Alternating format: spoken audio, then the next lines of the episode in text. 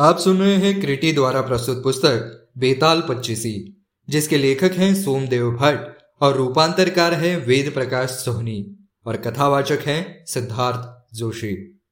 छठा बेताल, रजक कन्या की कथा। राजा विक्रमादित्य ने पुनः उस शिशंपा वृक्ष से बेताल को उतारा और मौन भाव से उसे कंधे पर डालकर अपने गंतव्य की ओर चल पड़ा।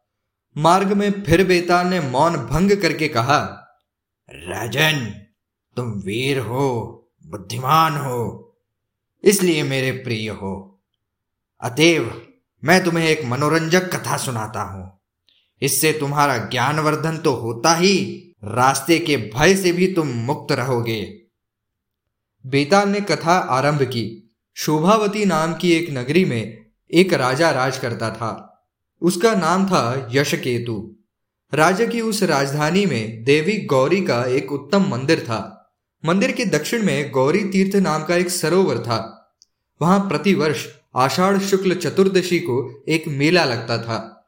भिन्न भिन्न दिशाओं से बड़े बड़े लोग वहाँ स्नान करने आया करते थे। एक बार उक्त तिथि को ब्रह्मस्थल नाम के एक गाँव का धवल नामक एक युवक धोबी वहाँ स्नान करने आया। उस तीर्थ में स्नान करने हेतु आई हुई शुद्धपट की पुत्री मदन सुंदरी को उसने देखा। और उसके रूप सौंदर्य पर मोहित हो गया। घर लौटकर वह बेचैन रहने लगा। उसने खाना पीना भी छोड़ दिया। उसकी माँ ने उसके बेचैन रहने का कारण पूछा तो धवल ने अपने मन की बात अपनी माँ को बताई। उसकी माँ ने अपनी पति को जाकर सारी बातें बताई तो उसके पिता ने कहा, बेटा, जिसके मिलने में कोई कठिनाई नहीं है, उसके लिए तुम इस प्रकार शोक क्यों कर रहे हो? मेरे मांगने पर शुद्धपट तुमको अपनी कन्या दे देगा, क्योंकि कुल में, धन में और कर्म में हम उसके समान ही हैं। मैं उसे जानता हूँ, वह भी मुझे जानता है। इसलिए यह कार्य मेरे लिए दुष्कर नहीं है। इस तरह बेटी को समझा बुझाकर उसने उसे खाने पीने के लिए राज़ी कर लिया। दूसरे दिन उसका पिता विमल उसे लेकर शुद्धपट के पास पहुँचा। वहाँ जाकर उसने अपने बेटे के लिए उसकी कन्या मांगी। उसके पिता ने आदर पूर्वक इसके लिए वचन दिया। अगले दिन विवाह का लग्न निश्चित करने उसने अपनी कन्या का विवाह धवल के साथ कर दिया। देखते ही जिस पर वह आसक्त हो गया था, ऐसी सुंदरी से विवाह करके सफल मनोरथ होकर धवल उस स्त्री सहित पिता के घर लौट आया। उन दिनों वो सुखपूर्वक रहते हुए जब कुछ समय बीत गया तब धवल का साला, अर्थात मदन सुंदरी का भाई वहाँ आ गया। सभी संबंधियों ने उसका आदर सत्कार किया। बहन ने गले लगाकर उसका अभिवादन किया, फिर कुशलता पूछी। तत्पश्चात कुछ देर विश्राम कर लेने के बाद उसके भाई ने उन लोगों से कहा, पिताजी ने मुझे मदन सुंदरी और मेरे बहनोई को निमंत्रित करने के लिए यहाँ भेजा है, क्योंकि वहाँ देवी का पूजन उत्सव है। सभी संबंधियों ने उसकी बात मान ली और उस दिन उचित भोजन पान के द्वारा उसका उचित स्वागत सत्कार किया। सवेरा होने पर धवल ने अपनी पत्नी सहित अपने साले के साथ ससुराल के लिए प्रस्थान किया। शोभावती नाम की उस नगरी के निकट पहुंचकर धवल ने गौरी का विशाल मंदिर देखा। उसने अपने साले और पत्नी से श्रद्धापूर्वक कहा, आओ, हम लोग माता गौरी के दर्शन कर लें। यह सुनकर साले ने उसे रोकते हुए कहा, नहीं जीजा जी, अभी नहीं। अभी तो हम सब खाली हाथ हैं। पहले माता गौरी के लिए कुछ भेंट लाएँगे, तत्पश्चात ही दर्शन करेंगे। तब मैं स्वयं अकेला ही जाता हूँ। तुम यही ठहरो, क्योंकि देवताओं को भेंट की अपेक्षा भक्त से श्रद्धा और विश्वास की अधिक अपेक्षा रहती है। ऐसा कहकर धवल अकेला ही देवी के दर्शन के लिए चला गया। मंदिर में जाकर उसने श्रद्धा पूर्वक देवी को नमन किया। फिर उसने सोचा, लोग विविध प्राणियों की बलि देकर इस देवी को प्रसन्न करते हैं। मैं सिद्धि पाने के लिए अपनी ही बलि देकर इन्हें क्यों न प्रसन्न कर लूँ? ऐसा सोचकर वह मंदिर के एकांत गर्भगृह से एक तलवार ले आया, जिसे किसी यात्री ने पहले ही देवी को अर्पित कर दिया था। मंदिर में लटकते हुए घंटे की जंजीर से उसने अपने केशों द्वारा अपने सिर को बाँध लिया और तलवार से अपना सिर काटकर देवी को अर्पित कर दिया। गर्दन काटते ही वह भूमि पर गिर पड़ा।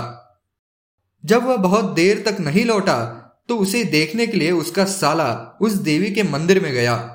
मस्तक कटे अपने बहनोई को देखकर वह घबरा गया और उसी तरह उसने भी उस तलवार से अपना सिर काट डाला।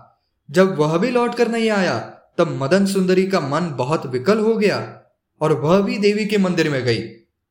अंदर जाकर जब उसने अपने पति और भाई का वह हाल देखा तो शोका कुल हो वह भूमि पर गिर पड़ी। हाय हाय, ये क्या हुआ? मैं मारी गई, कहते हुई विलाप करने लगी।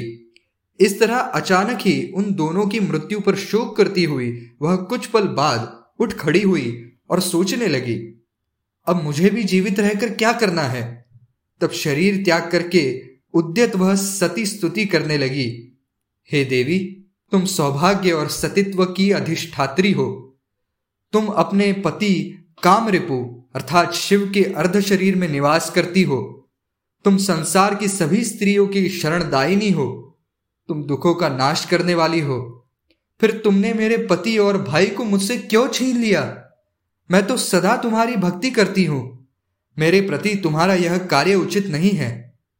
हे माँ, मैं तुम्हारी शरण में आई हूँ। अतः तुम मेरी प्रार्थना सुनो। दुर्भाग्य से लुटे हुए इस शरीर का अब मैं त्याग करती हूँ।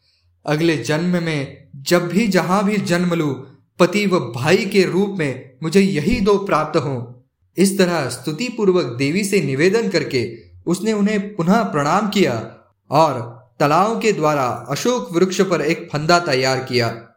फंदे को फैलाकर जो ही उसने अपने गले में डाला, त्यों ही आकाशवाणी हुई। बेटी, ऐसा दुस्साहस मत करो। अल्प व्यवस्था होकर भी तुमने जो इतना साहस दिखलाया है, उससे मैं प्रसन्न हूँ। फंदा हटा दो। तुम अपने पति और भाई के शरीरों पर उनके सिर जोड़ दो। मेरे वर से ये दोनों जीवित हो जाएँगे। यह सुनकर मदन सुंदरी प्रसन्नता से अधीर हो गई। उसने अपने गले से फंदा निकाल दिया और घबराहट में बिना विचारे उसने पति का सिर भाई के शरीर पर और भाई का सिर पति के धड़ पर जोड़ दिया। तब देवी के वरदान से वे दोनों जीवित खड़े हुए। उनके शरीर में कहीं कटने फटने के निशान भी नहीं थे, लेकिन सिरों के बदल जाने से उनके शरीरों में संकरता आ गई थी। अनंतर उन दोनों ने एक दूसरे को अपनी अपनी कथा सुनाकर प्रसन्नता प्राप्त की। उन्होंने भगवती गौरी को प्रणाम किया और फिर तीनों अपने इष्ट स्थानों की ओर चल दिए। राह में जाती हुई मदन सुंदरी ने देखा कि उसने उनके सिरों की अदला बदली कर दी है। तब वह घबरा गई और समझ न सकी कि उसने क्या करना चाहिए। इतनी कथा सुनाकर बेताल ने विक्रम से पूछा, राजन, अब तुम यह बतलाओ कि शरीरों के इस प्रकार मिल जाने पर उसका पति कौन हुआ? जानते हुए भी यदि तुम न बतलाओगे तो तुम पर पहले कहा हुआ श्राप पड़ेगा। तब बेताल के इस प्रश्न का उत्तर विक्रमादित्य ने इस प्रकार दिया।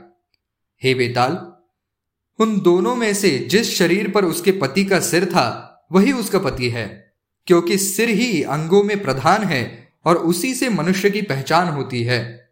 राजा के इस प्रकार सही उत्तर देने पर बेताल उसके कंधे से उतरकर चुपचाप चला गया। राजा भी अपनी उत्तर देने की भूल स्वीकार करते हुए पुनः उसे पाने के लिए शिशंपा वृक्ष की ओर चल पड़ा।